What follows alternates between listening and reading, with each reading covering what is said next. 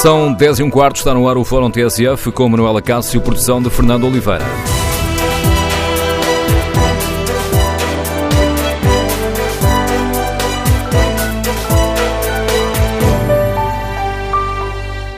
Bom dia. O relatório sobre os fogos de outubro faz críticas diretas ao governo e diz que as falhas no socorro deixaram as populações ao abandono.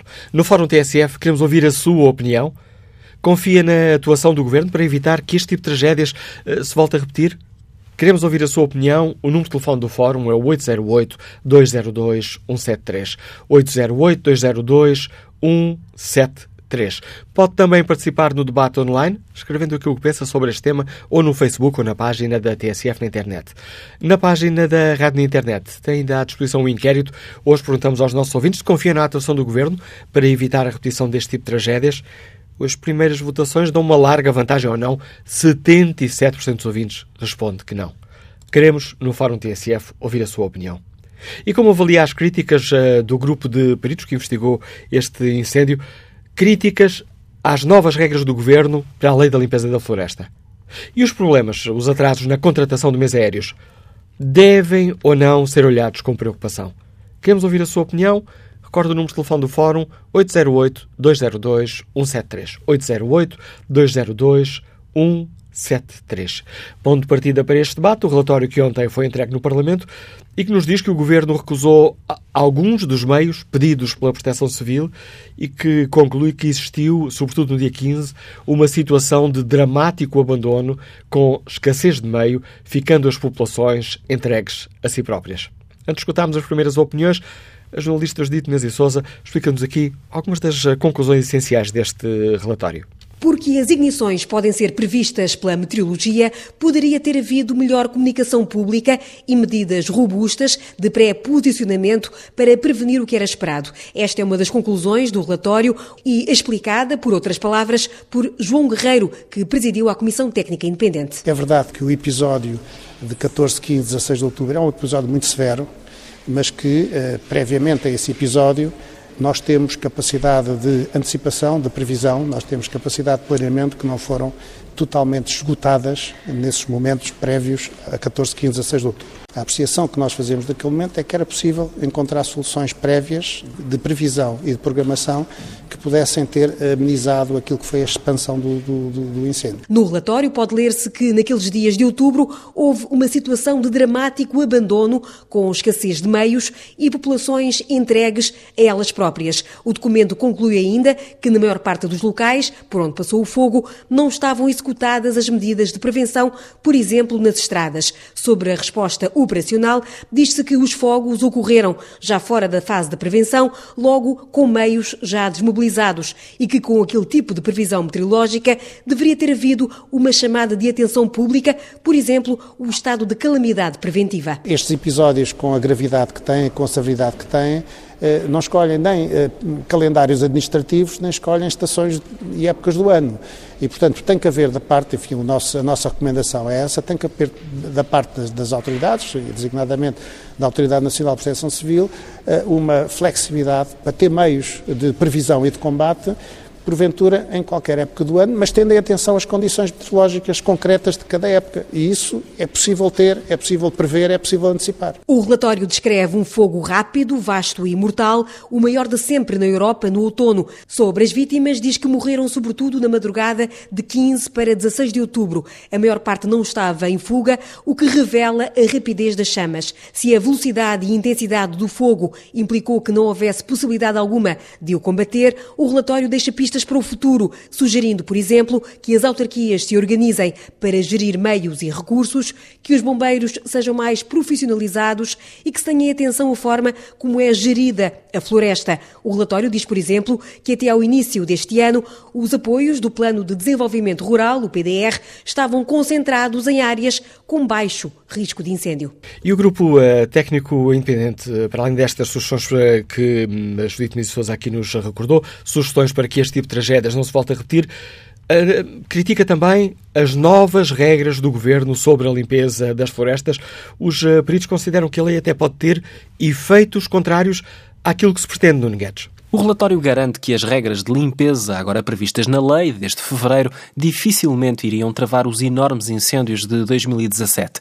Não basta pensar na falta de limpeza perto das casas, mas tem de se olhar para os terrenos um pouco mais distantes. O relatório lido pela TSF afirma que a legislação prevê substituir árvores por espécies menos afetadas pelo fogo, mas não explica como. São ainda criticadas as distâncias previstas entre copas e a falta de atenção ao volume de matos e arbustos no sol. Sem esses limites, a lei pode ter o efeito contrário ao desejável. Aquilo que está previsto ao nível dos arbustos implica um risco estrutural de incêndio muito acima do aceitável. O relatório vai mais longe e diz que o decreto-lei publicado pelo governo é um exemplo de regras sem base científica e técnica, com uma comunicação pública muito pouco rigorosa. Ora, está lançado o debate no Fórum TSF. Queremos ouvir a opinião dos nossos ouvintes. Tirámos as devidas lições uh, das uh, tragédias dos incêndios deste verão.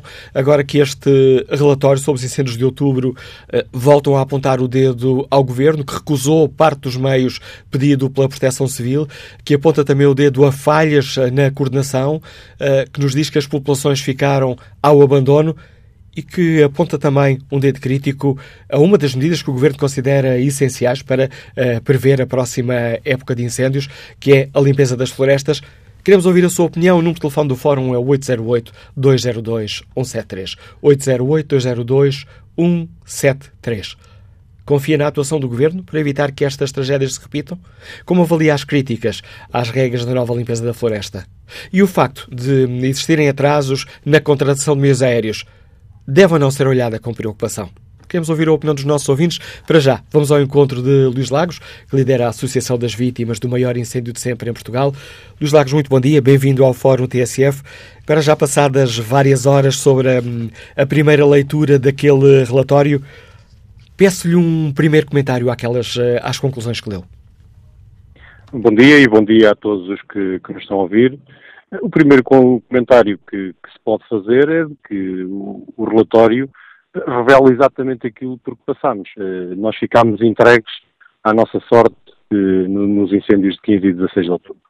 É verdade que estivemos perante um fenómeno eh, extraordinário, algo que, que, que, teve uma dimensão gigantesca e que a partir de determinado momento era incontrolável, mas como nós repetimos várias vezes e dissemos várias vezes, se o combate inicial tem sido feito de uma forma diferente, eh, eh, podíamos não estar aqui a falar hoje era isso que todos desejávamos. E sentimos também, durante o fogo, a falta, a falência completa dos meios de proteção civil. Em momento algum se sentiu eh, uma proteção civil das populações.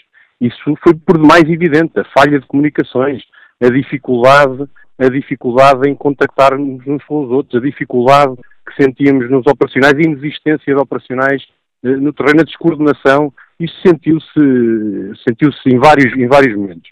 E é bom que o relatório tenha isso, porque o relatório tendo isso, e nós tivemos receio na primeira mensagem pública que, que foi saindo acerca do relatório, que era uma mensagem que estávamos perante um fenómeno extraordinário e não havia nada a fazer, e era a mensagem errada, porque é a mensagem da resignação, e é a última que nós precisamos neste momento. É importante que nós percebamos aquilo que falhou para que nunca mais volte a falhar. Nós, como associação, aquilo que desejamos, aquilo que queremos, aqueles que sofreram as consequências desta incúria eh, que, que, que, tivemos, aquilo que nós queremos é que nunca mais ninguém tenha que passar por isto, que nunca mais ninguém tenha que enfrentar aquilo que nós tivemos que enfrentar, completamente entregues à nossa sorte, como diz o relatório e bem. E olhando para o futuro, que é isso que interessa uh, mais neste momento, parece-lhe que, tendo em conta os meios, uh, as questões que estão, que já foram anunciadas, que, que, vão mudar, tendo em conta as intenções decretadas pelo Governo, parece-lhe que tiramos as lições certas deste, destes relatórios? Olha, determinada fase nós assustámos, porque quando o Sr. Primeiro-Ministro, e bem, trouxe para a agenda pública a questão da limpeza, e quer que esse tema esteja na agenda pública e nós usamos isso, porque isso é importante. A primeira, uh, o primeiro mecanismo para, que evite, para, evitar que uma tragédia destas se volte a repetir é a prevenção, e a prevenção é limpar. Nós temos que limpar, se não limparmos, e aí há uma responsabilidade coletiva de todos, uh, não vale a pena uh, depois ambicionarmos que não arda, se não retirarmos combustível, vai arder. e acho que isso tem sido um dado positivo. Temos estes temas dos incêndios e da interioridade na, na agenda do dia, e não os perdermos na espuma dos dias, é essencial para criarmos as primeiras condições, os primeiros pilares para que a tragédia não volte, não volte a acontecer e para que possamos no futuro ter uma resposta diferente daquela que, que nós tivemos, que foi nenhuma. Que foi nenhuma. E tendo em conta isso que acaba de nos dizer, que avaliação faz a Associação das Vítimas do maior incêndio sempre em Portugal?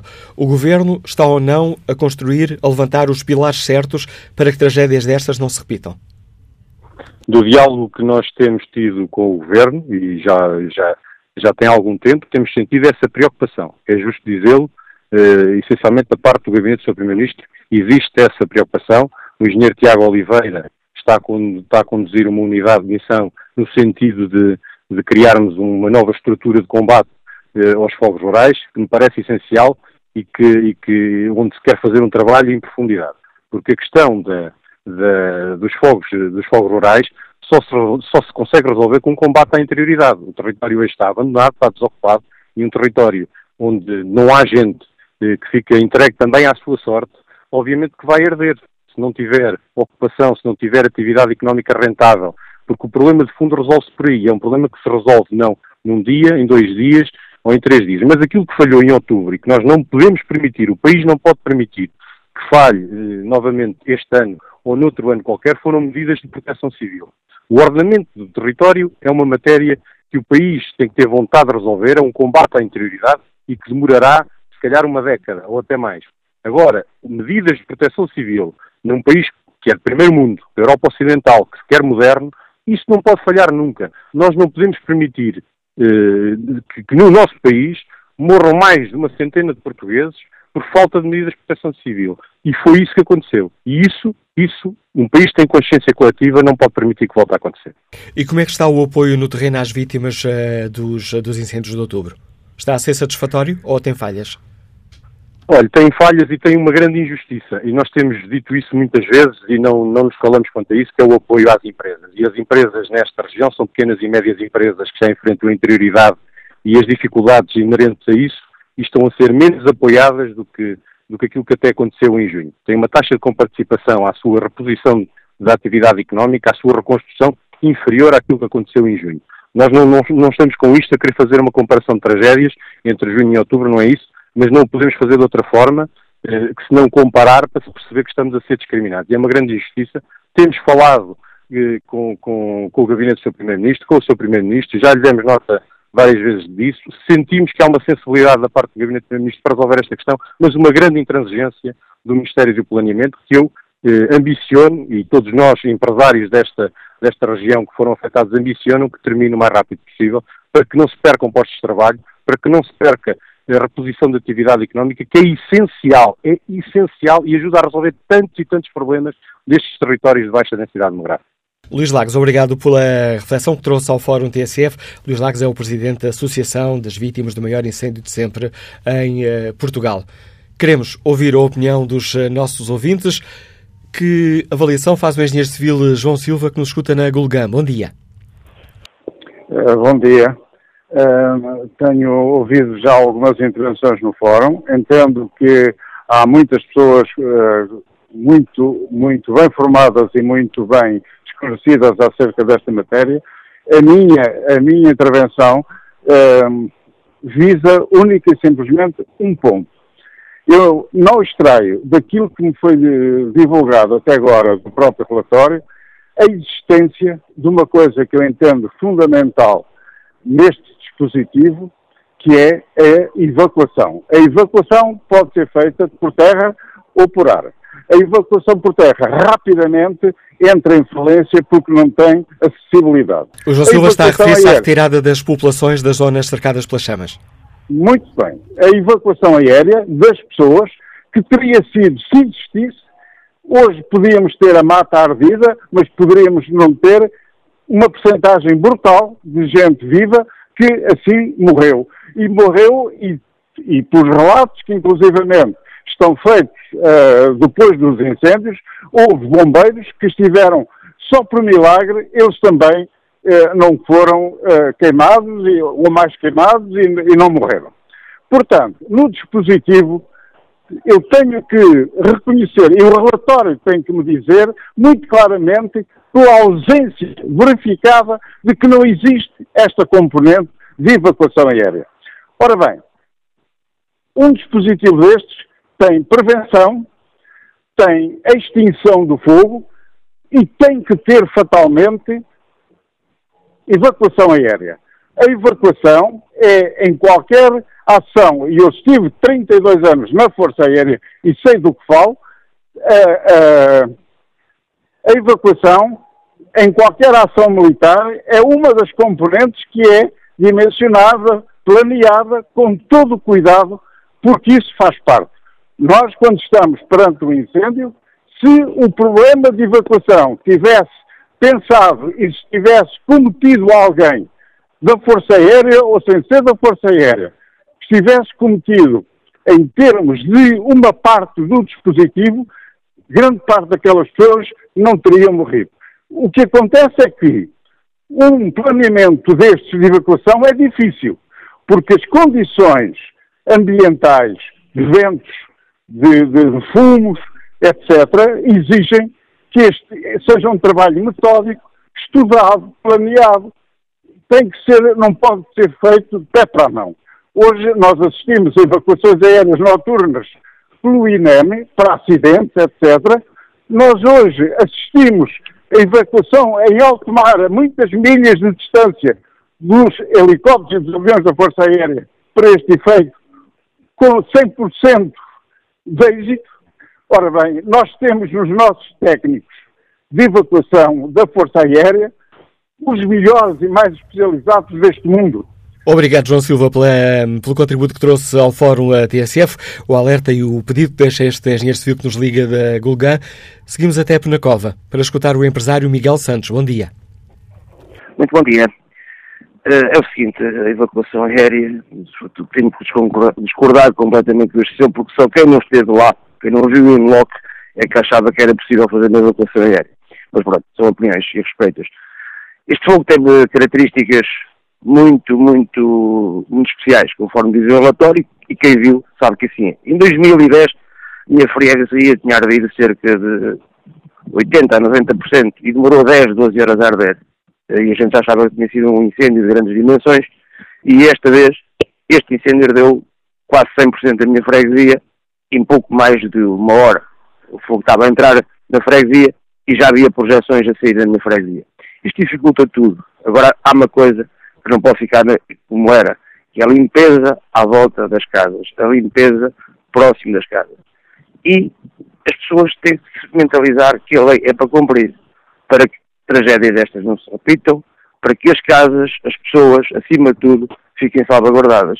Porque o investimento das pessoas, muitas vezes, é nas casas. Tem lá a sua casa fim de semana, onde gostam de ir, tem lá as suas origens e as suas raízes. E de repente, porque o vizinho tem lá os eucaliptos e quer rentabilizá-los ao fim de 10 anos, não os corta e ele fica sem nada. Isto não se pode repetir. A minha freguesia foi das freguesias mais fustigadas, das, onde fosse gente, e faço o apelo a todos os proprietários para que limpem aquilo que têm a limpar, as câmaras façam o que têm a fazer e as juntas igualmente. O governo terá que traçar outros projetos, outros planos para o futuro e terá de ser uma medida não pensada para amanhã nem para depois, para o futuro, para os meus filhos talvez um dia. Muito obrigado, bom dia. Obrigado pelo seu contributo, Miguel Santos. Deste nosso ouvinte nos liga de Penacova. Espreito aqui o debate online. João Sá Marques uh, escreve como se pode confiar num governo o qual, perante a sua legislatura, deixou ocorrer duas tragédias quase iguais em tão pouco espaço-tempo? Se calhar foi por ter ocorrido em tempo de férias, pergunta João Sá Marques. Se não houvesse tanta burocracia e deixassem trabalhar quem sabe, se calhar isto não acontecia. Fernando Fernandes escreve que depois das tragédias todos têm soluções e todos sabem o que fazer. Portugal não tem condições financeiras nem humanas para enfrentar casos desta dimensão. Vamos agora ao encontro do uh, deputado do Partido Comunista Português, uh, João Dias. Sr. Deputado, bom dia, bem-vindo ao Fórum uh, TSF. Que avaliação faz o Partido Comunista Português desta, das conclusões deste, deste relatório? Que alertas considera essencial retermos? Eh, muito bom dia, cumprimentar desde já todo o auditório e obrigado por esta oportunidade que nos dão de aqui também ter a nossa opinião e expressar aquilo, as preocupações que o Partido Comunista já tem levado a cabo em vários pontos, em várias iniciativas.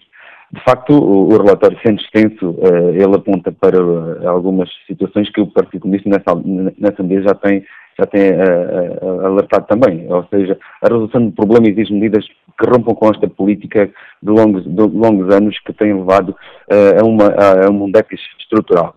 Ou seja, são, o, relatório suscita preocupações, suscita o Partido Comunista, é necessário dar resposta a um problema que é estrutural, um problema que tem, uh, que, que, é possível reverter.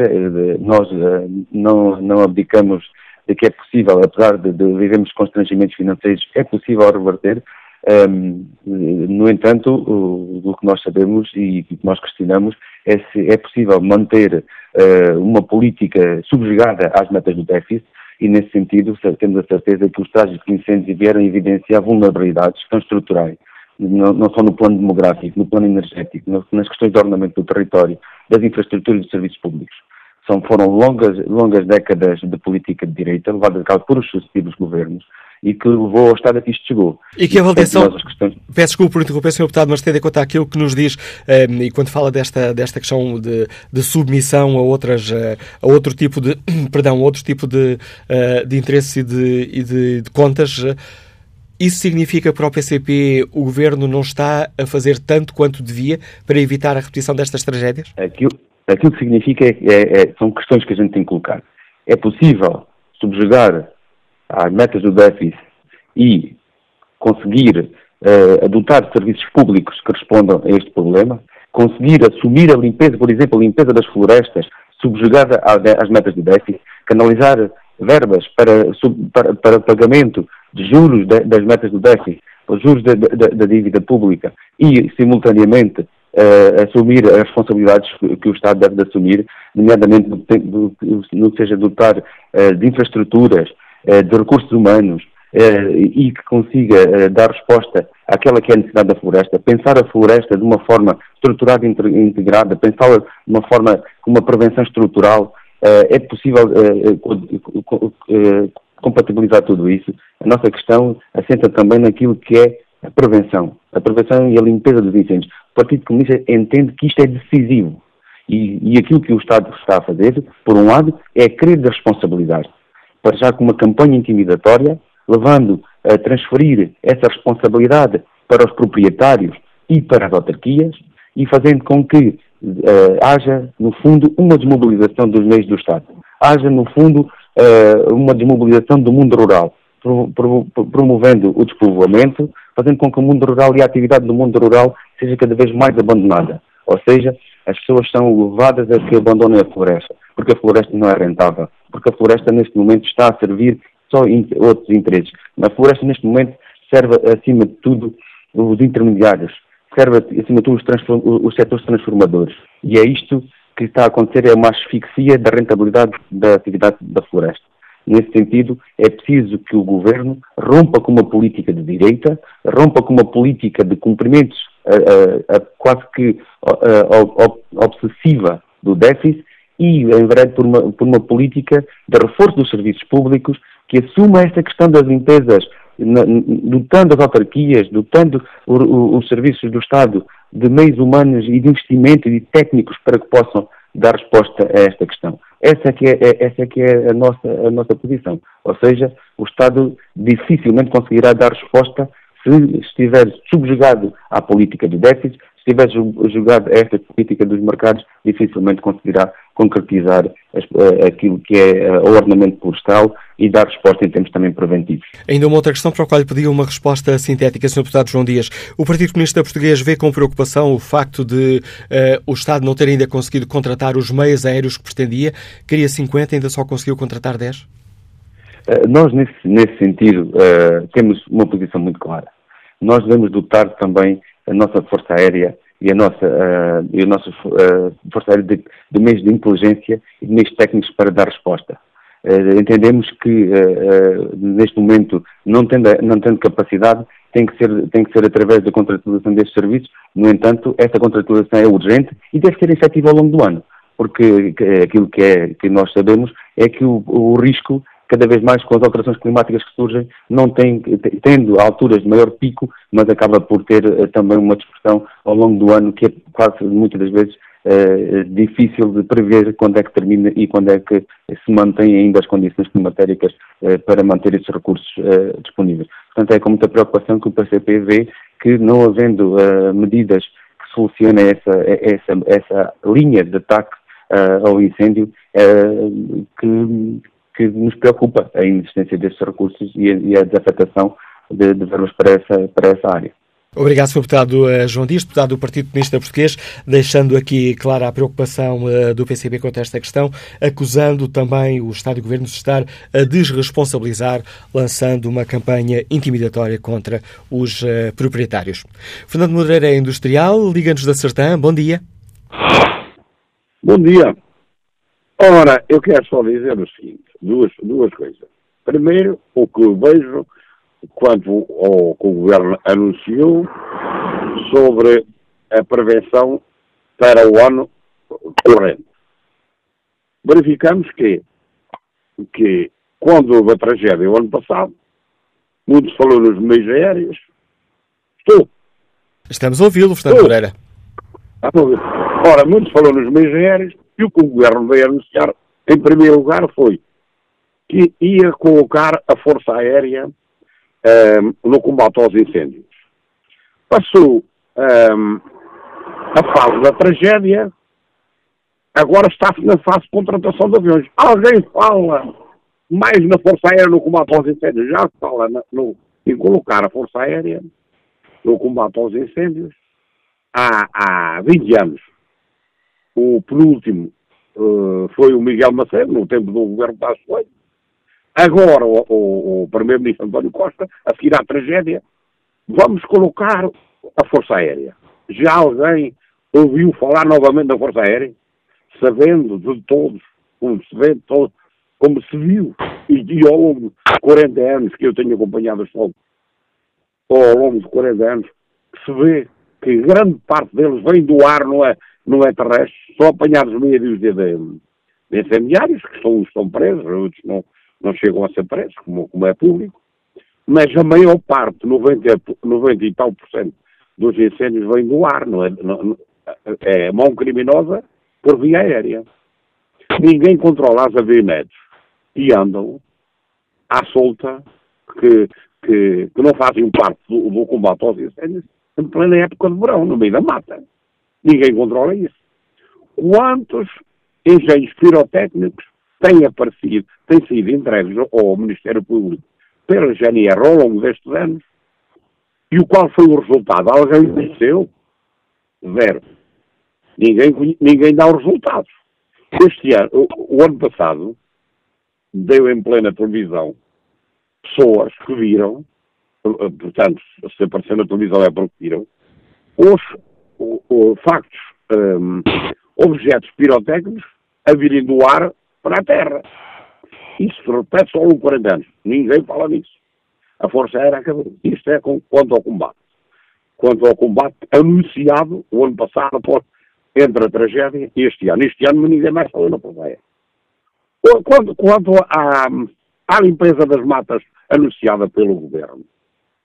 O Governo anunciou, vai, ainda agora esteve a semana passada, uh, recentemente na Sertão, vamos ter uma floresta um, um, vamos ter uma, um, uma floresta rentável, um, uma, uma, uma, floresta como deve ser.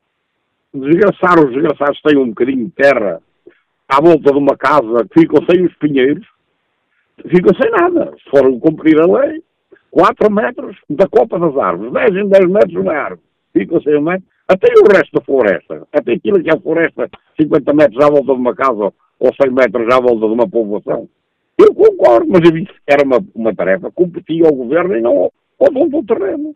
Porque o dono do terreno fica sem as árvores, fica expropriado o que é dele, e depois o terreno até se valia uma. valia ainda alguma coisa, agora a dar-lhe de borla. Estou aqui gente que ainda tem. Há aqui gente a pagar ainda a escritura para quem para, para quem o quer comprar, não querem comprar. Dão de borla e não querem. Porquê? Por causa das medidas do governo. O governo, agora aqui há outra coisa. O, modelo, o governo tinha muitas medidas de proteção. A primeira era acabar com os aviões contratados, as contratações. É público, as contratações dos aviões, é à hora. Se não fizerem horas, não ganham dinheiro. Se não ganham dinheiro, não não, se não houver voos, não, não, não, não, não, não recebem. Segundo é as avionetes que andam por trás dos aviões, que é a indústria dos fogos, como, estamos, como a comunicação chama, e muito bem, a comunicação social chama, e muito bem, a indústria dos fogos. É uma indústria. Terceiro, era, temos uma OGMA, temos indústrias do Estado, para vir vender produtos a bombeiros. Os bombeiros é outra indústria. Era fabricar os produtos químicos, eh, caminhões, etc., então, nas oficinas do Estado. Propostas concretas que nos deixa Fernando Moreira, que nos liga da Sertã. Aqui em alguns momentos a ligação por telemóvel não estava nas melhores condições, mesmo assim, julgo que foi perfeitamente perceptível a opinião e as sugestões concretas que este nosso ouvinte nos uh, deixou. No, na página da TSF na internet, no inquérito que fazemos aos nossos uh, ouvintes, uh, tendo em conta as críticas que são feitas um, à atuação do, do governo, Perguntamos se confia na atuação do Governo para evitar a repetição deste tipo de tragédias. 78% dos ouvintes eh, que já responderam respondem não, não confiam. Vamos agora ao encontro uh, do deputado uh, José Miguel Mendes, deputado do Partido Socialista. Sr. Deputado, bom dia, bem-vindo ao Fórum TSF.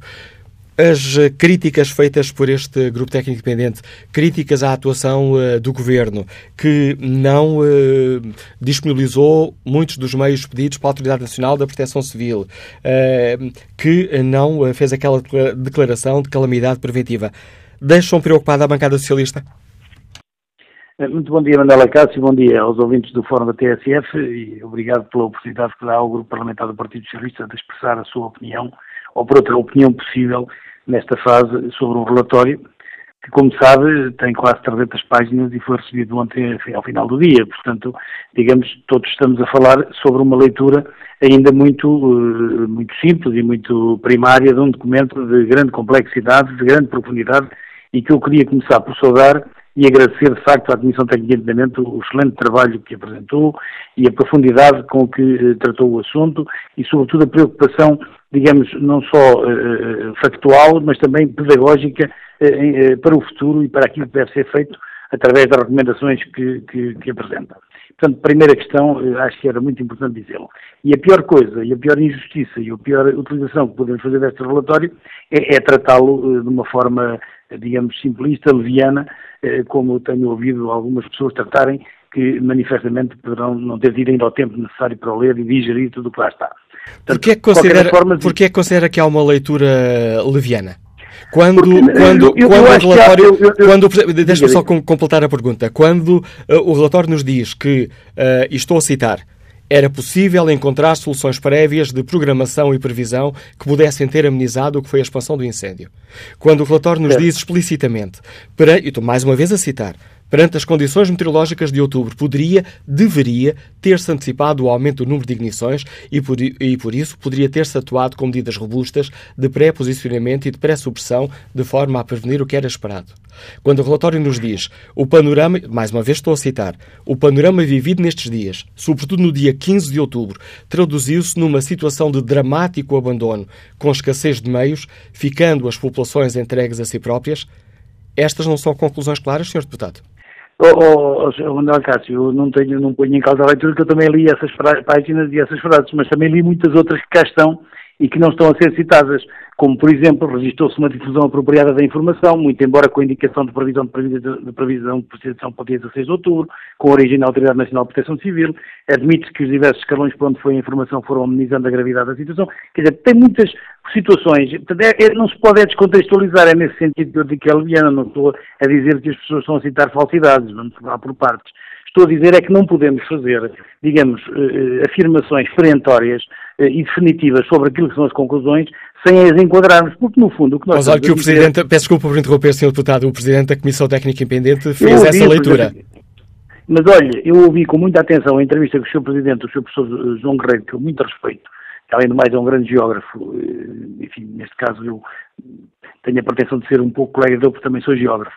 Mas aquilo que eu ouvi do seu professor João Guerreiro, eh, ontem na antena 3, no canal 3 da RTV, uma entrevista bastante longa, eh, foi muito interessante, porque ele situou sempre essas questões no contexto das falhas estruturais do nosso sistema. Ou seja, nós temos um fato que demonstrou que, perante circunstâncias extremas, eh, eh, rompe em vários lados e que não consegue resolver o problema eh, para quem o quer vestir. Neste caso, para, para, para, defender os nossos concidadãos e para nos proteger de catástrofes, pelo menos da forma possível e no limite daquilo que é possível fazer, porque quando estamos a falar em catástrofes, estamos sempre a falar em situações que são imprevisíveis e que são incontroláveis na maior parte dos casos. Naturalmente que há um conjunto de matérias e de, e de procedimentos que podemos fazer para mitigar essas situações.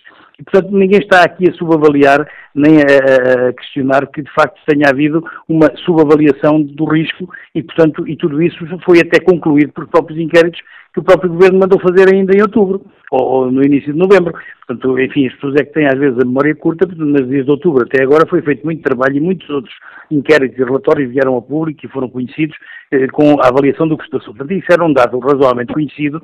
E o que, o que eles também dizem, e dizem no, em vários momentos, é que, por exemplo, todos os incêndios foram combatidos entre 5 a 10 minutos após o alerta. Mas que ao fim de 3 a 5 minutos, isto também está escrito no relatório, até lhe posso citar as páginas, mas não, não estamos aqui a fazer esse ping-pong, evidentemente, estamos aqui ambos com seriedade a tentar abordar o problema.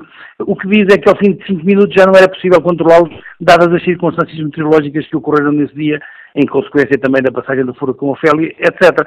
Porque até se nós formos ver, mesmo o número de ocorrências, que foram quase 500 nesse dia, nem sequer foi o máximo que tivemos no país ao longo dos anos. O que é facto é que, nesse dia, essa brutalidade, que mesmo assim é uma brutalidade de ocorrências, provocadas por um conjunto de circunstâncias, algumas culturais, de vária natureza, como o incendiarismo, como o problema das queimadas, etc., que isso é também reconhecido ao longo de todo o relatório e que, e que é responsável por mais de 60% das ignições, era manifestamente impossível, mesmo que tivéssemos o dispositivo da fase Charlie prolongado até o dia 15, e eu lembro que em 9 de outubro, portanto, seis dias antes dos incêndios, o, o, dispositivo da fase eh, Delta foi mesmo assim reforçado com praticamente mil homens, entre bombeiros e, e, e, vigilantes da natureza, foram reativados os postos de vigia. Portanto, apesar de tudo, foram tomadas um conjunto de medidas. Não foram, naturalmente, as suficientes, mas o próprio relatório, na página 117, ou 107 ou 117, agora não me recordo exatamente, cita e diz que mesmo que tivéssemos os meios aéreos da fase Delta, não era garantido, provavelmente não teria sido possível a, a, a, ultrapassar a dificuldade. Até porque é preciso perceber que os incêndios nasceram, sobretudo na parte da tarde do dia, do dia 15, e prolongaram-se pela tarde e pela noite. E os meios aéreos não podem atuar à noite, e muitos deles, no dia seguinte de manhã, também não poderiam atuar devido ao fumo, à, à brutalidade do fumo provocado pelos fenómenos piroconvexos. Fica clara, fica clara, Sr. Deputado, essa, essa, essa sua questão. Pronto, Estou já aqui muito condicionado pelo tempo e gostava de, olhando eu, frente, lhe pedir um outro... Mas, mas, essa é uma matéria muito relevante, mas de qualquer das maneiras, a questão do abandono das populações também tem que ser lida à luz disto, porque também diz o relatório que as pessoas, que as vítimas mortais, que são o caso mais dramático e que efetivamente nos penaliza a todos, muito mais do que qualquer outra perda material, o que é facto é que foram pessoas todas entre, acima de 70 anos, na generalidade residentes, coisa que não aconteceu em algum que havia muitas pessoas que estavam ali em trânsito, turistas, etc., e pessoas que tinham vindo passar fim de semana, portanto foram residentes que, eh, dada a dispersão do povoamento, estarmos em territórios de baixa densidade, foi muito, era muito difícil de conseguirem ser evacuados, isso é também dito no relatório, e muitos deles tinham problemas de saúde já e que eh, foram pessoas que são muito apagadas aos seus bens e que quiseram protegê-los, eh, enfim, num esforço inglório e, e, em alguns casos, trágico. Portanto, eh, estamos a falar de coisas que não podem ser desconceitualizadas. Eu percebo que, que isso dá uma grande frase para ser dita no plenário da Assembleia da República ou até uma excelente manchete de, de um órgão de comunicação social. Mas para sermos sérios e para prestarmos justiça ao relatório, temos que o ler todo e com o enquadramento. E, no fundo, o que, o que nós interpretamos e que o Partido Socialista traz este relatório é que este relatório diagnostica muito bem os problemas estruturais que nós temos para tratar a floresta, os problemas que temos ao nível da gestão e do ordenamento do território, ao nível da organização do sistema de proteção civil, sobretudo na sua base, ao nível do, do patamar das autarquias locais, pondo até a questão se é possível ou não responder apenas com a escala de uma autarquia ao problema, ou se elas terão que ser abordados de futuro estes problemas num quadro intermunicipal ou supramunicipal para dar escala para uma resposta. E também fala, por exemplo, que 42% da área que ardeu no dia, no dia 15 e 16 de outubro foram áreas onde já não ardia desde 1975, onde a acumulação de combustível era brutal. Portanto, isso permitiu que os incêndios devorassem na casa dos 10 mil hectares por hora, que é uma coisa que é uma brutalidade. Temos apenas dois minutos ainda nesta, nesta primeira não, parte do eu, fórum. Eu, eu, e, portanto, não, mas é que eu tenho outra questão, tenho outra questão importante para Sr. Deputado. Essa questão já foi muito batida e há uma outra, olhando, olhando em frente, que eu gostava de, de lhe perguntar, que é este relatório relatório também nos diz que as novas regras de limpeza da floresta dificilmente iriam travar os incêndios de 2017, não têm fundamentação científica adequada. Também nos dizem que os apoios do Plano de Desenvolvimento Rural estão concentrados em áreas de baixo risco de incêndio. O PS considera é que, que esta é uma área onde é preciso introduzir aqui algumas correções e pedir-lhe uma resposta muito sintética, por favor. Mas eu vou ser muito rápido. Vou-lhe dizer a primeira questão. Em relação à questão da, da que me coloca de, de, de não estar fundamentação científica, estamos a falar apenas de uma medida que é das faixas de gestão de combustível em torno das habitações. Nós estamos a falar do, da, da, da, panóplia de imensas medidas que foram tomadas até agora. Portanto, isso não pode ser generalizado. Eu admito que seja discutível, porque não tenho preparação técnica suficiente para dizer se isso é verdade ou não é verdade. Portanto, naturalmente que eu espero e tenho a certeza que o Governo agora irá analisar isso em função dessa questão que foi levantada. Mas a quantidade enorme de medidas que estão a ser tomadas, algumas delas já relatadas pelos ouvintes da TSF, que eu tenho estado a acompanhar neste fórum, eh, eh, eh, quer dizer, torna profundamente injusto que se pegue apenas numa medida e que se esqueça tudo o resto que está a ser feito, da reestruturação da proteção civil, da, Agência para, para, para o Combate aos Fogos Rurais, liderada pelo próprio engenheiro Tiago Oliveira, como foi referido e muito bem numa boa intervenção do Sr. Presidente da Associação das Vítimas do maior incêndio do Sr. Dr. Luís Lagos. Portanto, quer dizer, assim, é preciso também enquadrarmos isto no conjunto dos territórios do interior, despovoados, e, portanto, que tem necessidade, obviamente, de um conjunto vastíssimo de medidas porque nós só vamos resolver o problema dos incêndios florestais quando aqueles territórios tiverem dinâmica económica e populacional que lhe permita ter, eh, digamos, rentabilidade na exploração da, da, da floresta. Enquanto estivermos com o modelo de exploração florestal de há 50 anos e uma realidade demográfica dos anos dos dias de hoje, dificilmente teremos condições para controlar o problema. Agora, eu sei que o Governo, e tenho consciência, e se formos justos, olhar a quantidade de medidas que foram adotadas na sequência do primeiro relatório e, naturalmente, que o Governo também aguardou um pouco por este relatório, que, não era menos importante, até porque foi um conjunto de incêndios de natureza diferente, com origens bastante diferentes, mas que tiveram consequências também elas devastadoras, e, e, também era preciso ver, também com a maturação da informação que a própria Comissão Técnica Independente eh, pôde fazer do primeiro para o segundo relatório, os próprios dizem isso no relatório, que agora terão recomendações muito mais estruturais e muito mais profundas e que terão que ser pegadas. Obrigado, Sr. Deputado. Tenho que lhe peço desculpa, tenho que interromper o seu raciocínio. Ficou clara a leitura que o Partido Socialista faz eh, desta questão. Já ultrapassei em quase três minutos o tempo que estava destinado à primeira parte do fórum. Retomaremos o debate já a seguir ao noticiário. 11 da manhã com 8 minutos, retomamos Fórum TSF, edição de Manuela Cássio, produção de Fernanda Oliveira.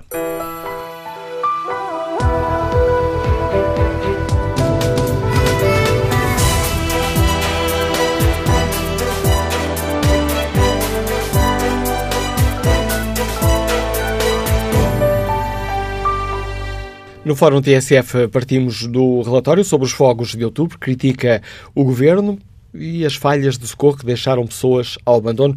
Partindo daqui, perguntamos aos eh, nossos ouvintes uh, como avaliam as medidas que têm sido tomadas pelo governo, confiam na atuação do governo para evitar que estas tragédias se, se repitam e como é que olham para as críticas do grupo de peritos uh, às regras da nova lei de limpeza da floresta e os problemas na contratação de meios aéreos devem ou não ser olhados com preocupação. Vamos ao encontro de Júlio Ferreira, comerciante, liga-nos de Famalicão. Bom dia. Muito bom dia. Uh, sobre os incêndios, o problema dos incêndios já sabe qual é, não é? Que há muita gente a ganhar dinheiro com isso, não é? Porque aos 25 de Abril havia montes por limpar com 20, 30 anos e não ardiam. Ninguém ganhava dinheiro com isso, não ardiam, não é?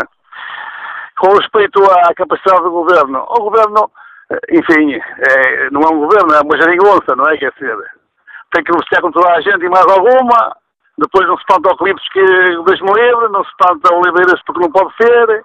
É, é isso. É, basicamente é isso. Agora, no dia em que o governo, em vez de contratar meios aéreos, uh, dar uma ajuda para quem tem que limpar os montes, porque, por exemplo, já temos um monte com 40, já não é limpo há 40 anos de caminho, ou, ou 30 anos, não ardeu, porque não chegava o fogo. Quer dizer, e já há uns 20 anos, muitos, muitos anos sem ser limpos e não guardiam. Lógico que se paga aos bombeiros ao, hectare ardido. Se paga aos meios aéreos porque ardeu. Claro, tem que, tem que arder tudo, não é? Agora, não, é, não confio no governo para resolver esse problema. Com respeito às limpezas, a limpeza é muito importante, já não concordo é com o corte de 10 metros, não é? Porque vai-se cortar 10 metros de árvores, vai, eh, vai ficar mais assoalhado, o sol vai dar mais, mais, mais, mais fácil, vai as chuvas crescer, quer dizer, se calhar vamos, vamos ter um problema, é que se calhar daqui a, a meio ano as pessoas vão andar a botar herbicida nesses 10 metros, que tem que estar limpo, não é? E mais porcaria para ir para os rios e para as águas, não sei o que, não sei o que. Pronto, como diria o nosso, nosso Ministro das Finanças, não se lá direito, qual tem espinha torta. Este governo não tem espinha dorsal, não tem. Esse era pá, uma geringonça.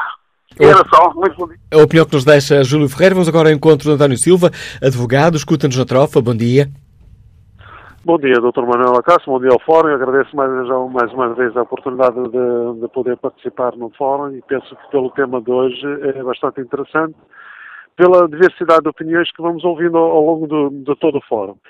A, minha opinião é muito simples, ou seja, não, não basta só, como disse vários, vários antecessores meus, estender no Fórum, não basta só fazer a limpeza, é preciso fazer o ordenamento, ou seja, não é cortar indiscriminadamente que vamos resolver o problema.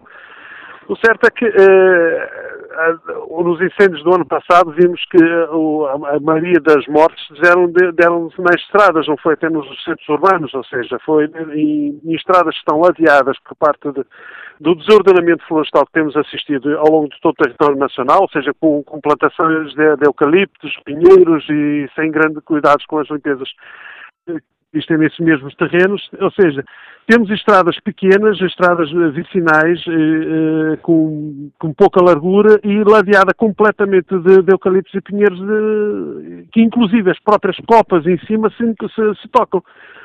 Sem, sem, qualquer tipo de rota de fuga, ou seja, as pessoas que estão a, a, fazer o trânsito nessa estrada uh, correm o, o, sério risco, como correram no ano passado e acabaram por, por causar a fatalidade que foi, uh, pelo facto de não haver ordenamento no, na, na floresta que é que eu quero dizer com isso? Quero dizer que não basta o, o corte dos 10 metros, não basta o corte dos, dos 100 metros nos centros urbanos, é preciso cortar, mas também, de certa forma, reflorestar com árvores que tenham uh, capacidade de resistência ao, ao, fogo e que ao mesmo tempo também tenham a capacidade de, de, de, de manter-se no solo, atender para que não haja erosão, não haja outro tipo de problemas que possam vir aí mais tarde. Isso também aliado ao facto dos meios uh, que temos para combate ao incêndio.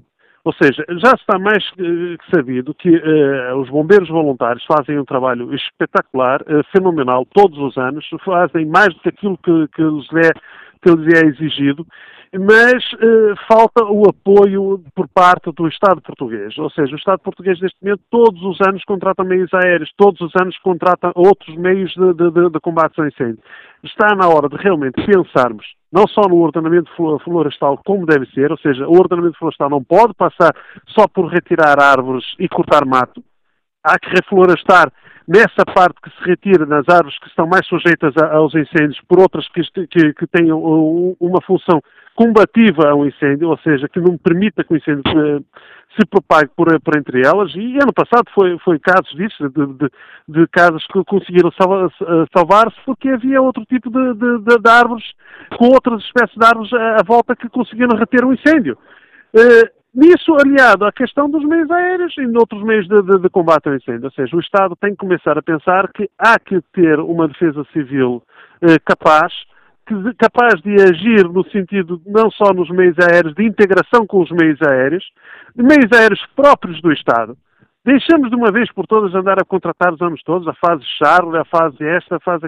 A fase é, quando está previsto por, por, pelo Instituto Português de Meteorologia que vai haver uh, condições climatéricas que propiciam os incêndios, há que ter atenção nessa parte e ter o Estado a prontidão de poder socorrer, uh, socorrer as pessoas, não só socorrer as pessoas e combater uh, os fogos. Obrigado. É essa que é a função do Estado.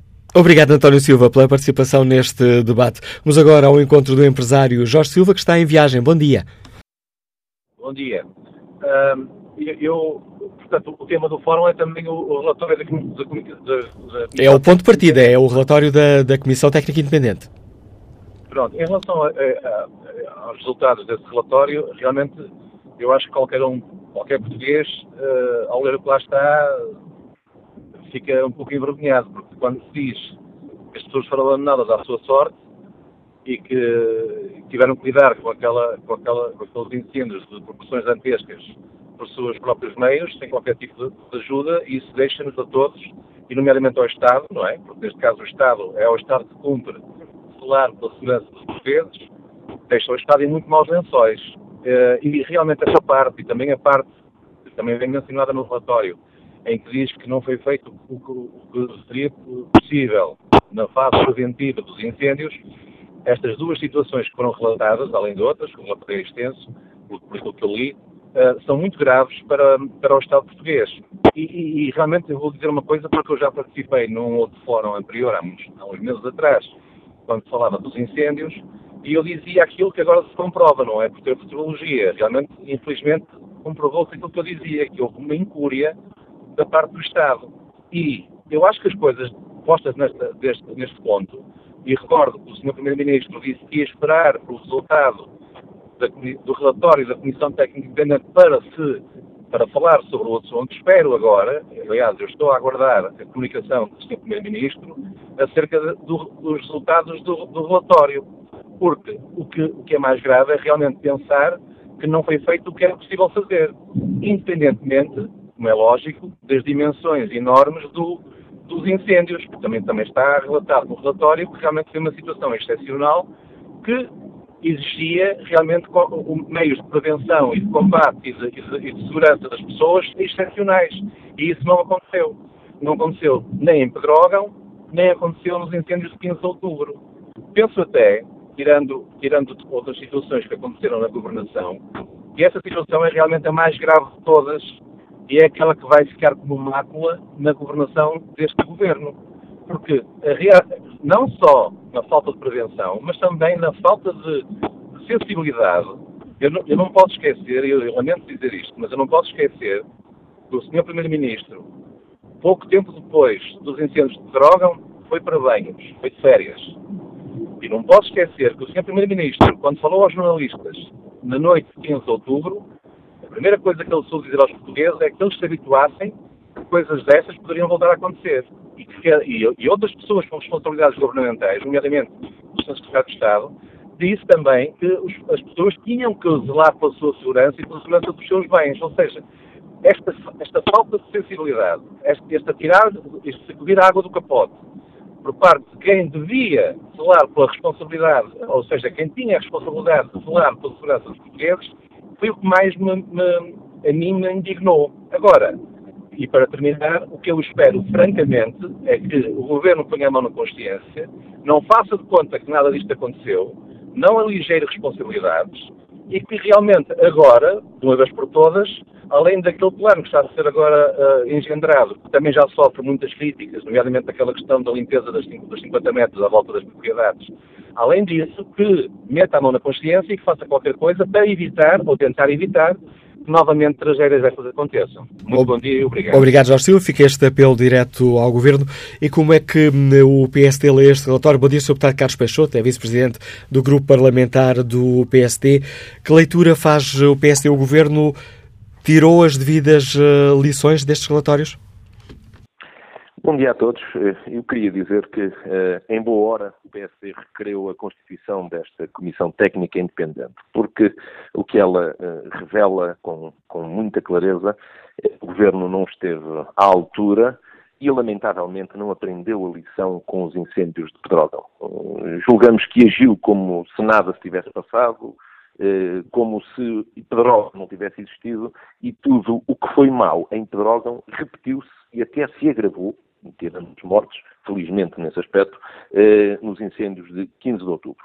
E sem demagogias, sem populismos, sem oportunismos fáceis e até irresponsáveis, o que nós podemos concluir é que, nesta matéria, o Estado, pela mão do Governo, eh, quase que se avandalhou, perdeu o norte, digamos, desistiu e até eh, baixou os braços. E eu digo isto porque, apesar de ter sido alertado atempadamente hum, das condições atmosféricas adversas para o mês de outubro, do risco elevado de incêndio, de ter sido pedido até pela Liga dos Bombeiros e até por deputados do PSD, que alargasse a fase Charlie, isto é, que mantivesse a força de combate máxima até ao final de outubro, um, e de lhe ter até sido pedido para a anterior Proteção Civil o reforço de meios, o que é que aconteceu?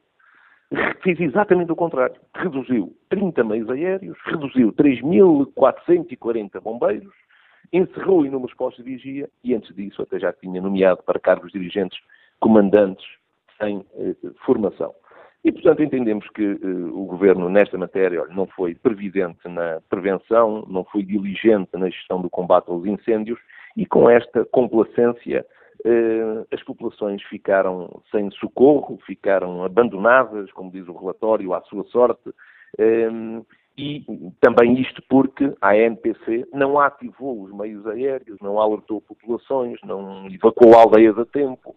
Eh, enfim. Eh, e olhando, peço desculpa, Sr. Deputado, e olhando, tendo em conta este cenário, pegando aí nas suas palavras, uh, e olhando para o futuro, o Governo está a fazer aquilo que devia fazer para que não se repitam tragédias deste tipo?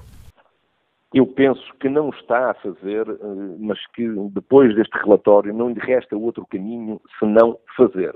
Eu não tenho dúvidas nenhumas que eh, aquilo que o Governo vai fazer nos próximos dias eh, é criar a ilusão e quase o embuste de atribuir este acontecimento a um tal fenómeno de gravidade extrema e incontrolável. Mas isto é negar parte da realidade, é manifestar uma vontade de não querer ver, é, é se quiser pôr a cabeça na areia. E, portanto, o PSD o que rejeita é liminarmente a ideia da inevitabilidade e da fatalidade dos incêndios e das mortes e, e desta destruição em massa que aconteceu. O governo tem que agir, até porque tem neste momento em seu poder um, um relatório com recomendações muito concretas, que aliás são muitas delas replicadas daquilo que já existia no relatório de Pedrógão um, e que algumas delas não sequer, nem sequer foram seguidas. E, portanto, não, não vale a pena uh, olhar para este, para este fenómeno como se ele não tivesse acontecido. Uh, já aconteceu duas vezes e a melhor forma de uh, o governo aprender com os seus erros eh, é procurar servir as populações, desempenhar as suas funções um, com a responsabilidade que se exige. Não é culpar a natureza, não é culpar a comunicação social, dizendo que informa com péssima qualidade, porque de facto aqui inaceitável e, se quiser, péssima foi a atuação uh, do governo uh, nesta, nesta calamidade. E esta é a principal conclusão a retirar do que aconteceu no dia 15 do 10 e esperemos que nunca mais volte a acontecer, porque o PSD, e penso que todos os partidos a partir de hoje, têm uma responsabilidade acrescida, uh, seja na oposição, seja no governo, para encarar este assunto com uma seriedade e, e com, com índices de gravidade que coloquem eh, a questão da floresta, do tratamento da gestão dos combustíveis, ehm, eh, a questão da formação dos, dos, do conhecimento e da coordenação dos bombeiros portugueses, o nível pronto de combate e a vigilância rápida, tudo isto está retratado no relatório e tem que ser visto e olhado de forma integrada por todos os grupos parlamentares, por todos os agentes políticos, por todos os operacionais que estão... E uma última questão, Sr. Deputado. Isto. Peço desculpa, e uma última questão para a qual pedi uma resposta muito sintética. O PSD vê com preocupação os atrasos na contratação de, de meios aéreos. Temos apenas 10 dos 50 que já deveriam ter sido contratados? é evidente que vê com preocupação. Aliás, não se entende que depois de duas tragédias destas, o governo ainda ande eh, em Bolandas, eh, ande aqui eh, sem saber o que fazer com os meios aéreos, atrasa concursos, desaparece-os de repente, faz uma gestão quase em cima do joelho daquilo que deve ser feito e programado com tempo. Enfim, até nessa matéria o Governo anda um bocadinho aos bonés. Mas eu penso que a partir de agora há todas as condições para que tudo corra de forma bem mais programada, planeada, com estabilidade eh, e com a noção e com a esperança de que o futuro eh, não nos reserve eh, calamidades deste género. Agradeço ao Vice-Presidente do Grupo Parlamentar do PSD, o deputado Carlos Peixoto, a participação no Fórum TSF. Vamos agora ao encontro do professor Pedro Marinho, que nos liga de Arcos de Valdevez e que hum, é um antigo bombeiro. Bom dia. Muito bom dia, não fui bombeiro, antes de mais, muito obrigado pela participação. Eu, eu fui com muito gosto ex-presidente, aliás, presidente de uma, de uma corporação. Relativamente a esta questão e, e às perguntas que coloca neste programa de hoje, eh, eu confio na atuação neste momento do governo. Isto porque, porque tenho notado que, eh, independentemente da, grande tragédia, e penso que o melhor relatório é todo aquilo relatório que nós assistimos na televisão naqueles dias fatídicos e trágicos. E agora uh, o seu deputado, penso eu, falava relativamente à questão dos atrasos nos meios aéreos. É uma realidade. Eu acho que a programação e a organização é também o melhor combate. Mas, independentemente disso, não se pode confundir que aquela fatalidade que ocorreu no verão passado, eu gostava de dizer o seguinte: não se pode confundir incêndios que de vez em quando acontecem com uma situação de catástrofe. Jamais nós podemos ter muitos bombeiros, de facto, houve uma redução que me apercebi, segundo o que ouvi e li, eh, de, na fase Charlie, mas o que é certo é que, independentemente disto, eh, podíamos ter imensos. Foi uma catástrofe com uma dimensão terrível, horrível. Eh, eu acho que o Estado somos todos nós, e eu tenho-me debatido sobre isto, independentemente do que seja, porque não é só simplesmente criticar a lei da limpeza das florestas, nomeadamente sim, é um facto que as pessoas têm que também cuidar das suas coisas. A desertificação do interior também é, é, pode ser aqui considerado, mas o que é certo é que eh, nós precisamos de, de ponderar muito bem aquilo que nós temos que fazer com os nossos terrenos, com aquilo que existe neste momento, que é uma preocupação de todos nós. Esta questão da lei da, da, da, das limpezas eh, que, que, saiu eh, é fundamental porque também tem havido, ou houve, ou existiu, de facto, alguns abusos. Outra questão, eh, os municípios cada vez mais têm que se interrogar relativamente à construção de certas e determinadas habitações em certos determinados locais. Se tem viabilidade, se não tem. Porque muitas vezes as pessoas constroem também as casas em sítios que, enfim, depois não se pode contrariar algumas questões eh, e deixa-se andar. E depois as tragédias acontecem. Veja como é que é o nosso povo português. Critica, de facto, esta situação foi horrível, mas agora, quando houve uh, a questão do, do, das indemnizações, também houve uma grande parte, ou segundo me apercebi, de alguns abusos, nomeadamente de algumas pessoas a quererem tentar dar um golpezinho no Estado. E eu penso que este governo tem estado à altura, sem querer fazer aqui moça política, eu também percebo que eh, ah, eu acho que o pior fenómeno político é aquele também do oportunismo em situações dessas, porque os partidos, sejam eles quais forem, devem de algum modo ponderar e questionar e falar de questões tão centrais como a questão do combate aos fogos florestais, investindo mais nas florestas, hum, eh, eh, revitalizar ou, ou reiniciar as casas eh, antigas dos guardas florestais, porque há uns anos atrás, antes de 25 de Abril, essas coisas não aconteciam. Eu pergunto porquê. Isto é um fenómeno, um fenómeno, não é?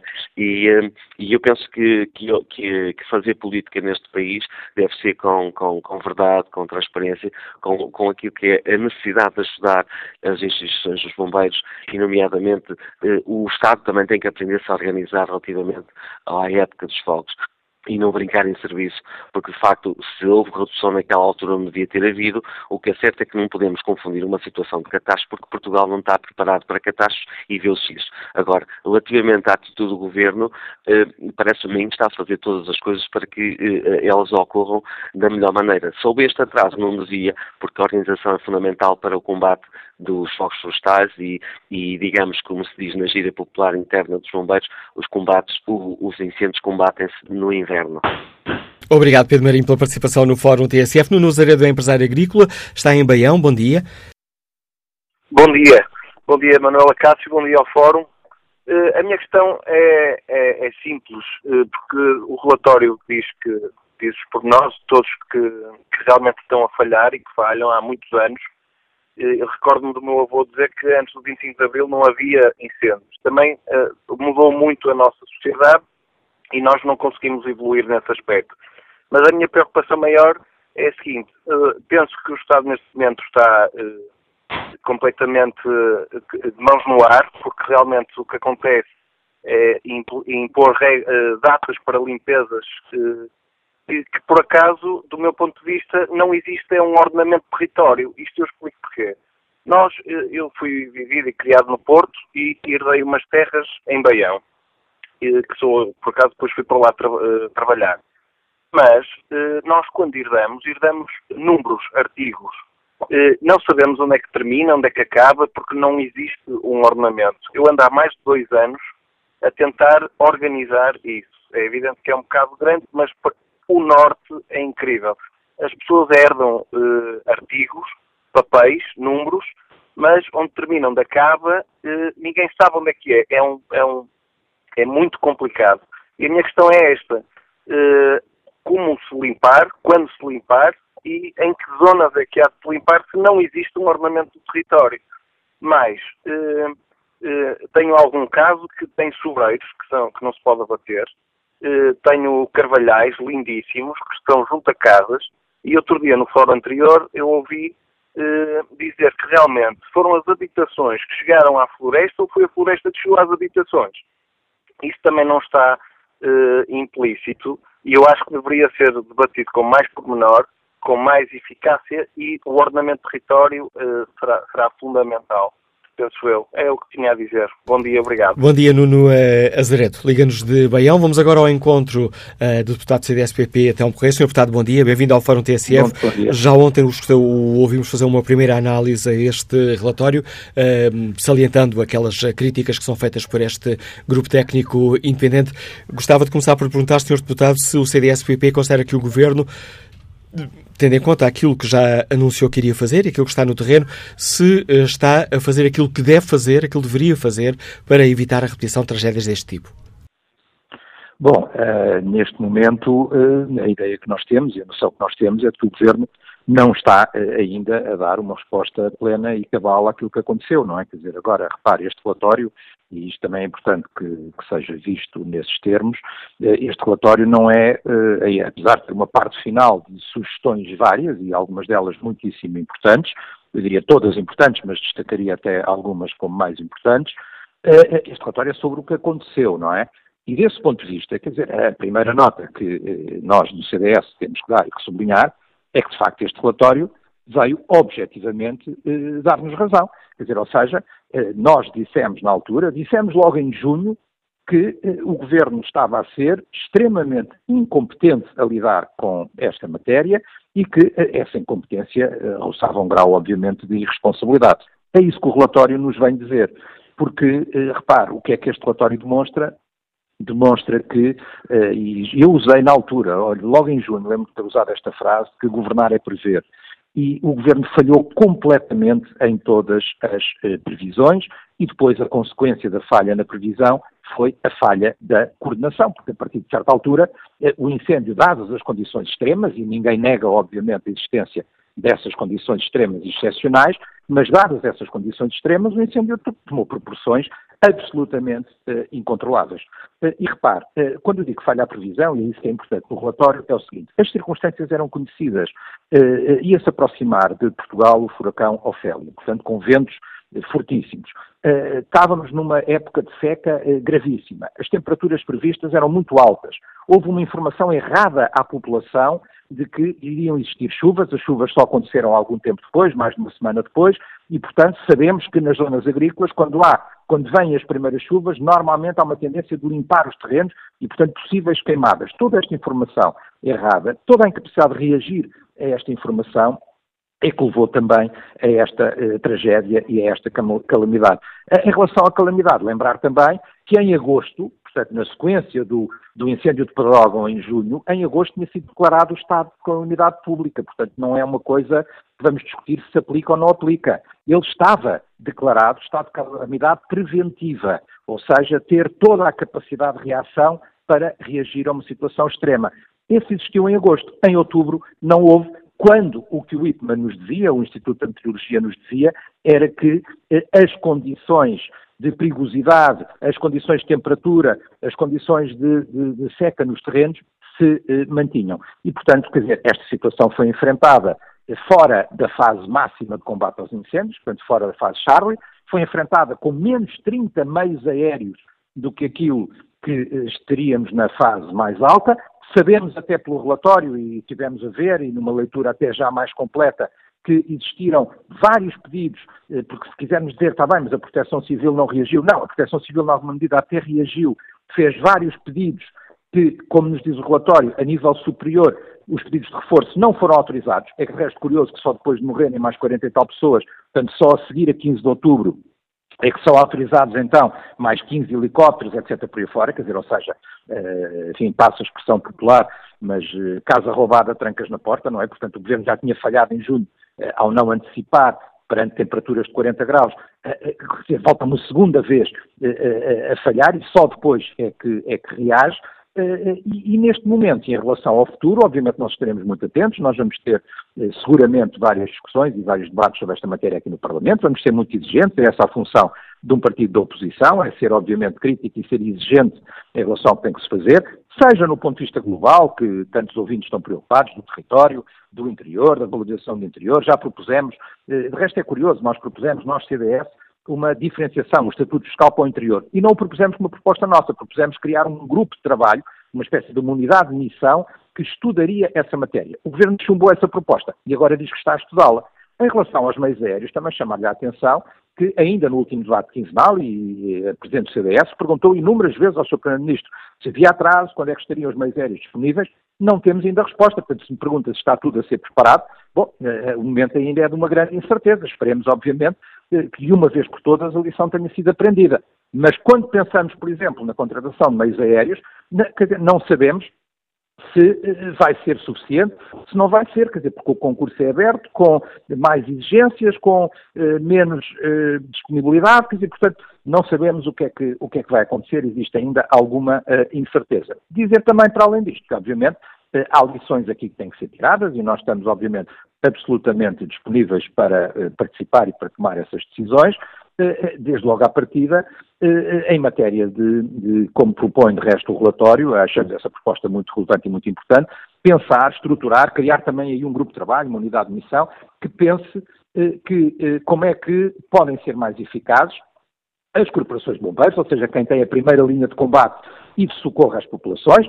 Outra questão que temos falado, e não tem só a ver com este relatório, falámos a propósito, por exemplo, do outro relatório, do, professor Xavier Viegas, eh, que demonstra que uma das coisas que falhou, aí não, não está a pensar em outubro, está a pensar ainda em fevereiro e em junho, mas eh, provavelmente ter-se repetido, uma das coisas que falha é o socorro às populações, ou seja, ninguém fica com a missão direta, a, quer dizer, o INEM tratará dos feridos, eh, os bombeiros fazem o combate, mas não existe em Portugal eh, uma responsabilidade própria, uma equipa própria, uma unidade própria para ir buscar quem está no terreno e pode estar até acidentado ou ferido com eh, gravidade. E, portanto, e... é outra matéria que é preciso pensar e ponderar. E, por último, grande reflexão deste relatório, o seguinte, quer dizer, nós não podemos ficar à espera que o tempo se contenha em calendários administrativos, é? Ou seja, nós não podemos ficar à espera porque é uh, dia uh, não sei quantos de abril vai chover torrencialmente. Pois pode não ser assim, não é? Ou porque é não sei quantos de outubro uh, já não está um calor extremo, não sei Não, a própria alteração meteorológica que nós vivemos, ou seja, cada vez mais episódios extremos,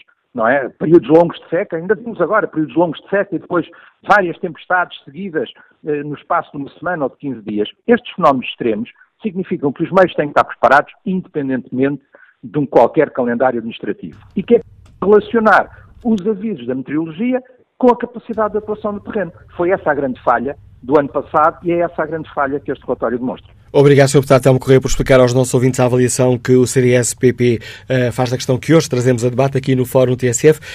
E sobre esta questão, gostava de ouvir agora a, opinião de Vítor Moraes, nos dia de Massamá. Bom dia. Bom dia, Dr. Manuel Cássio, bom dia ao Fórum. Uh, as ilações do relatório são claras. Uh, as falhas de comunicação e faltas de meios, falhas de falta de meios para atacar os fogos perante, perante os avisos que foram feitos pela, pela, pela informação do, do, do, da meteorologia. Dito isto, agora pensar para o futuro. Primeiro, o Estado exige bem que, que todos nós limpemos aquilo que temos mas devemos, mas o Estado deve primeiro ser o primeiro a limpar as matas. E aqui faço lembrar uma, uma, uma curiosidade, que no outro dia passei na assim à entrada de Lisboa, à entrada de Lisboa, e os senhores poderão lá verificar, a Serra de Monsanto é um capim, é, é só capim, é uma quantidade de capim à beira da estrada que, que, que, que não é admissível, não é admissível o Estado a exigir de nós, mas uh, ser o primeiro a ser uh. Ponto número um. Ponto número dois, limpar as matas. É, é indispensável que o Estado crie um grupo, um grupo de bombeiros profissionais. Os, os, voluntários têm feito uns papéis fundamentais, mas eh, compreende-se que um bombeiro de Lisboa, o que é que ele percebe da orografia do norte ou do centro ou do, do sul? Não, e vice-versa. Portanto, era necessária e indispensável a criação de bombeiros uh, profissionais eh, porque são eles eh, dispersos pelo país e organizados de, de, de, nas beiras, no Alentejo, no, na, no Norte, de maneira que, conhecendo a orografia, possam mais rapidamente atingir o, Uh, primeiro, uh, em segundo tempo, uh, os fogos, e num primeiro tempo, limpar as matas.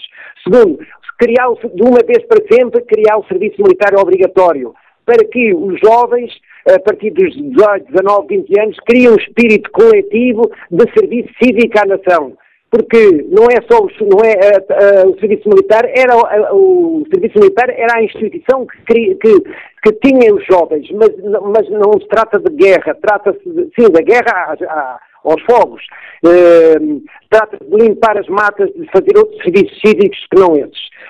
a, utilização, a utilização das máquinas do exército para limpar, para atacar os fogos, quando eles comecem a engastejam em pequena dimensão. Uh, isso já foi dito há pouco, uh, a Força Aérea, para quando, há anos, há anos que se fala na, na, na, na atuação da Força Aérea para, para, para, apagar os fogos. Para quando a instalação dos kits nestes nossos aviões, já que os antigos, que eram os, os C-130, já estão desativados. Uh, claro, este problema é um problema muito complexo. Não é só limpar as matas, mas reflorestar o país, que também já foi dito, eh, não com pinheiros e eucaliptos, mas sim com árvores mais resistentes aos fogos. Terceiro, criar centrais de biomassa para que o Estado possa absorver, absorver o capim, as matas, eh, o mato que é limpo para, e com a vantagem de produzir eletricidade. Segundo, uh, criar, criar um, já que estamos num país que, em que o turismo é de grande rentabilidade para a nação, criar, criar dinamizar, e agora vem também a propósito deste problema que apareceu agora há dias, da ferrovia, dos problemas da ferrovia, da rodovia, etc, etc, criar, dinamizar e revitalizar as linhas e os ramais antigos que eh, seriam seria uma, um meio muito eficaz de dinamizar o interior, de criar postos de trabalho, criar hotéis, criar outro comércio, de, de, de fixar médicos, enfermeiros, engenheiros, uh, toda a qualidade, uh, comerciantes, criar uma, uma estrutura no interior de maneira a dinamizar, a dinamizar um, uh, o interior. E além disso, naquelas, naquelas, naquelas matas eh, poder serem utilizados, uh, uh, como direi, rentabilizar as matas, revitalizar a, criação da, da, da, produção da resina, que era uma maneira também de, de dar aos, aos uh, donos das matas algum rendimento. Propostas concretas nos deixa o nosso ouvinte Vitor Moraes, a quem agradeço também a importante reflexão que trouxe hoje aqui ao Fórum eh, TSF. Olha aqui o debate online. José Fidalgo Avelar participa com esta opinião. Não confio no governo já falhou demasiadas vezes e parece que ainda não aprendeu nada com o que sucedeu. Vejam-se as atrapalhadas com os meios aéreos. As críticas à lei são legítimas. O governo quer fazer agora e em pouco tempo o que não se fez em anos. Mas é preciso ter a intenção que daqui a uns meses está tudo na mesma. Isto é um trabalho que nunca acaba. Ouve-se dizer que vão criar mais chapadores florestais, mas é preciso pagar-lhes a tempo e horas. E não fazerem as transferências para as associações com cerca de seis meses de atraso. E, conclui José Fidalgo Avelar, quem tem terras nos conselhos do interior muitas vezes não tem dinheiro para as limpar de forma contínua. Se não houver um outro olhar para esta questão, volta tudo ao mesmo. Bom dia, Sr. Deputado Pedro Filipe Soares. Bem-vindo ao Fórum TSF. Que avaliação faz o Bloco eh, de Esquerda? O governo está hum, a fazer aquilo que deve, e pegando aqui nas palavras deste nosso ouvinte, para que não volte tudo ao mesmo, para que estas tragédias não se voltem a repetir? Bom dia, permita-me só uma nota prévia para valorizar e agradecer o trabalho que o, o, grupo de especialistas fez ao apresentar já um segundo relatório sobre os incêndios, neste caso, no dia 15 de outubro e que nos ajuda a ter um debate público mais informado, tecnicamente mais valorizado e por isso também capaz de gerar melhores soluções. Respondendo à sua pergunta em concreto, eu creio que uh, o relatório demonstra uma realidade que neste momento já é diferente porque o governo teve de dar corda aos sapatos face a várias eh, matérias em que claramente eh, não foi devidamente acautelada a matéria da prevenção, por um lado, a matéria do, do, da informação às populações, por outro, e a matéria de ordenamento e gestão da floresta uh, na, último, uh, na última parte. Neste contexto, nós tivemos uh, já medidas legislativas que foram adotadas e que estão em curso e que são positivas limitação de expansão do eucaliptal, uh, passos concretos para uh, contratar novos sapadores florestais, reforçar e muito as equipas atualmente existentes, garantir investimento para a recuperação das zonas ardidas e que implica também investimento na criação de uh, biodiversidade capaz de ser mais resistente a fenómenos climatéricos extremos. Agora, neste contexto, ainda há matéria por fazer.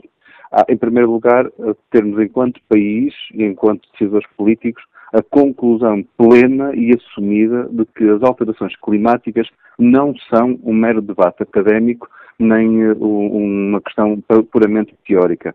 São reais e obrigam-nos a nós a alterar quer comportamentos humanos, quer a forma de gestão dos espaços rurais no país. Isso é, porventura, uma das principais conclusões que os incêndios do ano de 2017 nos devem uh, fazer chegar. Ao termos estas conclusões, é fundamental garantirmos que a floresta é gerida de uma forma integrada. E por isso, uma das propostas que o Bloco de Esquerda fez, não teve ainda o seu uh, cumprimento, mas que nós iremos continuar a insistir, prende-se com a necessidade de garantir a pequenos proprietários uh, formas de organização que lhes possibilite uma valorização do seu uh, terreno, dos seus, do seu património, a par de uma gestão da floresta que garanta uma proteção das populações e uma biodiversidade capaz de ser também em si eh, defensora deste cenário de alterações climáticas à escala global e que nos afeta também. E esta é uma proposta que não teve ainda vencimento e que nós consideramos que é essencial para que possa ter uh, uma alteração profunda na forma de gestão da floresta. Nós sabemos que é uma malha, eh, muitas vezes em zonas do interior composta por pequenos proprietários e, como várias das opiniões disseram, tem muitas das vezes dificuldade em ter algum tipo de uh, disponibilidade económica para fazer a manutenção dos seus, da limpeza dos seus terrenos. Ora, nós, e a perguntar-lhe uma outra questão, tenho, tenho uh, perguntado a todos os convidados, uh, não consegui fazer ao deputado do Partido Socialista José Miguel Medeiros, uh, mas tenho perguntado a todos os, os, os, partidos que não estão no, no governo se, se olham com preocupação esta questão da contratação dos meios aéreos. Eh, estamos em março, foram apenas contratados 10 dos 50 meios que o governo queria contratar. O problema da prevenção é importante, o problema de combate é importante não podemos ficar apenas e só pelo, pelo debate relativo ao combate. É necessário haver meios aéreos uh, numa disponibilidade para as necessidades do país? É. Como foi dito no relatório, como está, é uma das conclusões que o relatório tira, esse foi um dos problemas que uh, também potenciou o alastramento dos incêndios no dia 15 de outubro, porque estávamos uh, perante uma data administrativa do limite dos contratos e não houve atempadamente uma uh, garantia de extensão desses contratos, sequer uma aceitação de alguns pedidos de disponibilidade adicional uh, de meios por parte das entidades uh, políticas que não deram esse ok. Ora, desse ponto de vista, é claramente necessário que exista uma salvaguarda nos meios disponíveis para combater os incêndios. Mas nós não podemos ter o debate só por este ponto de vista, porque senão andaremos sempre a correr atrás de prejuízos e prejuízos que muitas das vezes uh, custam vida, vidas humanas, como aconteceu no ano de 2017. Mas ficando essa... prevenção... Peço desculpa, ficando essa questão salientada, que não podemos limitar o debate aqui, não percebi se para o Bloco de Esquerda é fator, é motivo de preocupação Sim. ou não o para facto... Nós de... é, para nós é essencial que o Governo garanta que os meios aéreos necessários estejam disponíveis nos momentos de, uh, de necessidade e que nós, como nós já vimos no ano de 2017, muitas das vezes não têm uma data calendarizada precisa, nem são antecipáveis a meses de distância. No entanto, eh, as novas formas de conhecimento que nos permitem antecipar alterações climáticas a dias de distância. O relatório do, do, Grupo de Trabalho diz, por exemplo, que nós hoje temos capacidade de prever dias de uh, grande uh, possibilidade de incêndios, com as condições mais adversas, com alguma antecedência, permite-nos também aqui ter uma gestão, quer de meios aéreos, quer de participação de uh, outras forças, como por exemplo a, a Força Aérea, num processo de preparação para esses combates, feito com uh, algum tempo de antecedência, e o que implica também uma outra forma, porventura, de ter de fazer esses contratos. Agora, eu insisto neste ponto. Estamos a discutir apenas e só matéria de combate é não ter uma resposta correta para os problemas que teremos no futuro estaremos sempre centrados numa uh, estratégia de curto, de curto prazo e reativa e não de uma estratégia de, meio, médio e longo prazo e preventiva. E este é que é o ponto fundamental. Mas há um aspecto que eu gostava de uh, uh, incluir também nesta reflexão, que tem a ver com o cumprimento das leis.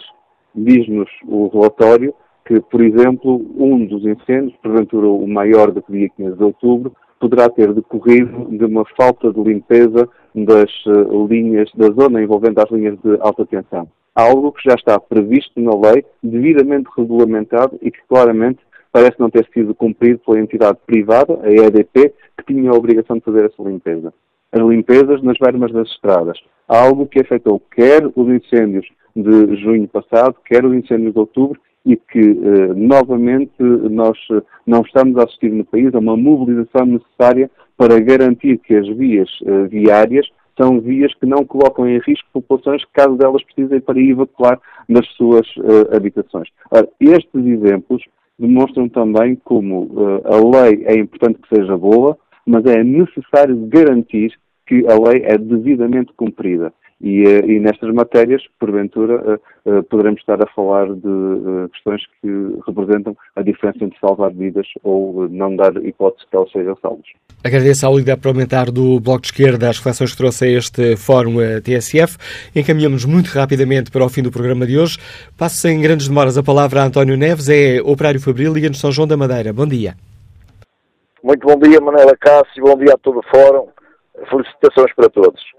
Uh, pronto, o que eu quero dizer é o seguinte: eu estou inteiramente uh, de acordo com este relatório independente, até porque em 40 anos de democracia, 40 e tal anos de democracia, nunca nada foi feito para que se limpassem matas, nunca se falou nada. Uh, os incêndios sucedem-se ano após ano e nunca se fez nada.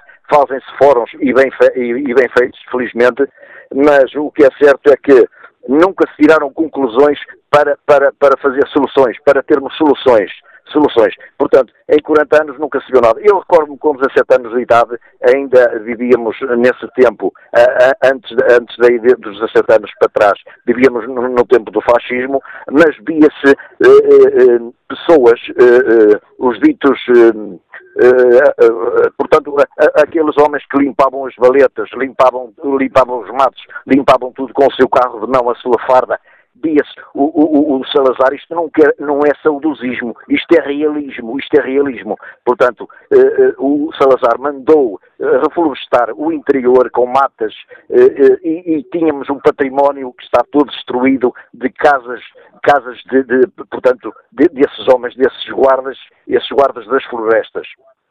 Portanto, não se viu o que se vê hoje, via-se trabalhar com honestidade. Agora não, agora não. Agora eu uh, ouço, uh, ouço nos dias de hoje um administrador da Portucel dizer que vai, fa vai fazer uh, do eucalipto a árvore nacional em, em, pouco tempo. Quer fazer isto. Eu ouvi isto numa rádio local. o que me entristece, devia ser explicado ao país como é que isto vai ser feito. E eu nunca ouvi nenhum debate sobre isto. E obrigado. um, diga, diga. Um amante da natureza, sim, vejo um amante da natureza levar com um processo em cima por amar o seu rio Tejo, amar a natureza. Eh, eh, portanto, ele parece que disse uma mentira. Ele não disse mentira, ele falou verdade. Portanto, e é condenado por isso. Obrigado, Portanto, António Neves. Peço desculpa por cortar a palavra já nesta um, ehm, fase final da sua intervenção. Tenho cerca de um minuto de programa, um minuto e meio. Peço uma grande capacidade de síntese a António Gostos, Liga da Zambuja. Bom dia. Bom dia para todos, muito obrigado. Olha, eu relativamente aos responsáveis que, que terminaram, portanto, com, com, a, com a prevenção em setembro, uh, foi, foi, uma atitude negligente, visto que as condições meteorológicas não permitiam isso. As pessoas, se, se, em pleno verão, se estiver a chover, não vão deixar de usar o chapéu de chuva para se protegerem. Uh, relativamente à, à, aplicação da lei, eu vejo que ela tem muitas lacunas, suponho que tenha muitas, muitas lacunas, porque eu, isto é de uma forma empírica que eu tenho essa visão, Uh, ela nunca foi, já a aplicação da lei, porque ela já tinha sido criada há muito tempo e o Estado também não, não, não ligou nada a isso, porque de caso contrário não tinha ardido como ardeu o penal de Leiria. Uh, devia de haver uma ação de formação de, de jovens, até agricultores ou até mesmo uh, técnicos que, ou, ou, que tivessem formação escolar uh, para virem ao terreno, para explicarem às pessoas aquilo, como é que se deveria prevenir os incêndios e como é que deviam de ser aplicar, como é que devia ser aplicada a lei. Porque eu vejo muitas dúvidas, uh, muitas pessoas não sabem exatamente aquilo que iam de, que iam de fazer. Portanto, uh, relativamente, só, só para terminar, relativamente às cobras das árvores, eu acho que isso é, é, é, também, para mim, é um erro muito grande, porque não é o facto das, das copas das árvores estar 3, 4, 5 metros, como eu assisti algum, de uma vez ou outra que já também acudi um, a apagar incêndios, uh, o, o, fogo propaga-se mesmo a distância de 10, 20, 30 metros, porque nesse momento ocorre uma, um, uma, um, vento muito mais forte por causa da sucção e, e, e, as chamas vão pelo ar e vão ao par das copas. Obrigado, António Góes. Peço desculpa, tenho mesmo que o interromper, já ultrapassei aqui o tempo uh, que estava destinado a este Fórum TSF uh, e recebo agora a informação de que o Ministro da Administração Interna, Eduardo Cabrita, irá fazer uma declaração hoje, por volta do meio-dia e meia, precisamente sobre este relatório de avaliação dos incêndios que serviu de ponto de partida para a reflexão no Fórum TSF. Quanto à pergunta que está na página da TSF na internet, quanto ao inquérito, 74% dos ouvintes não confiam na atuação do governo para evitar a repetição deste tipo de tragédias.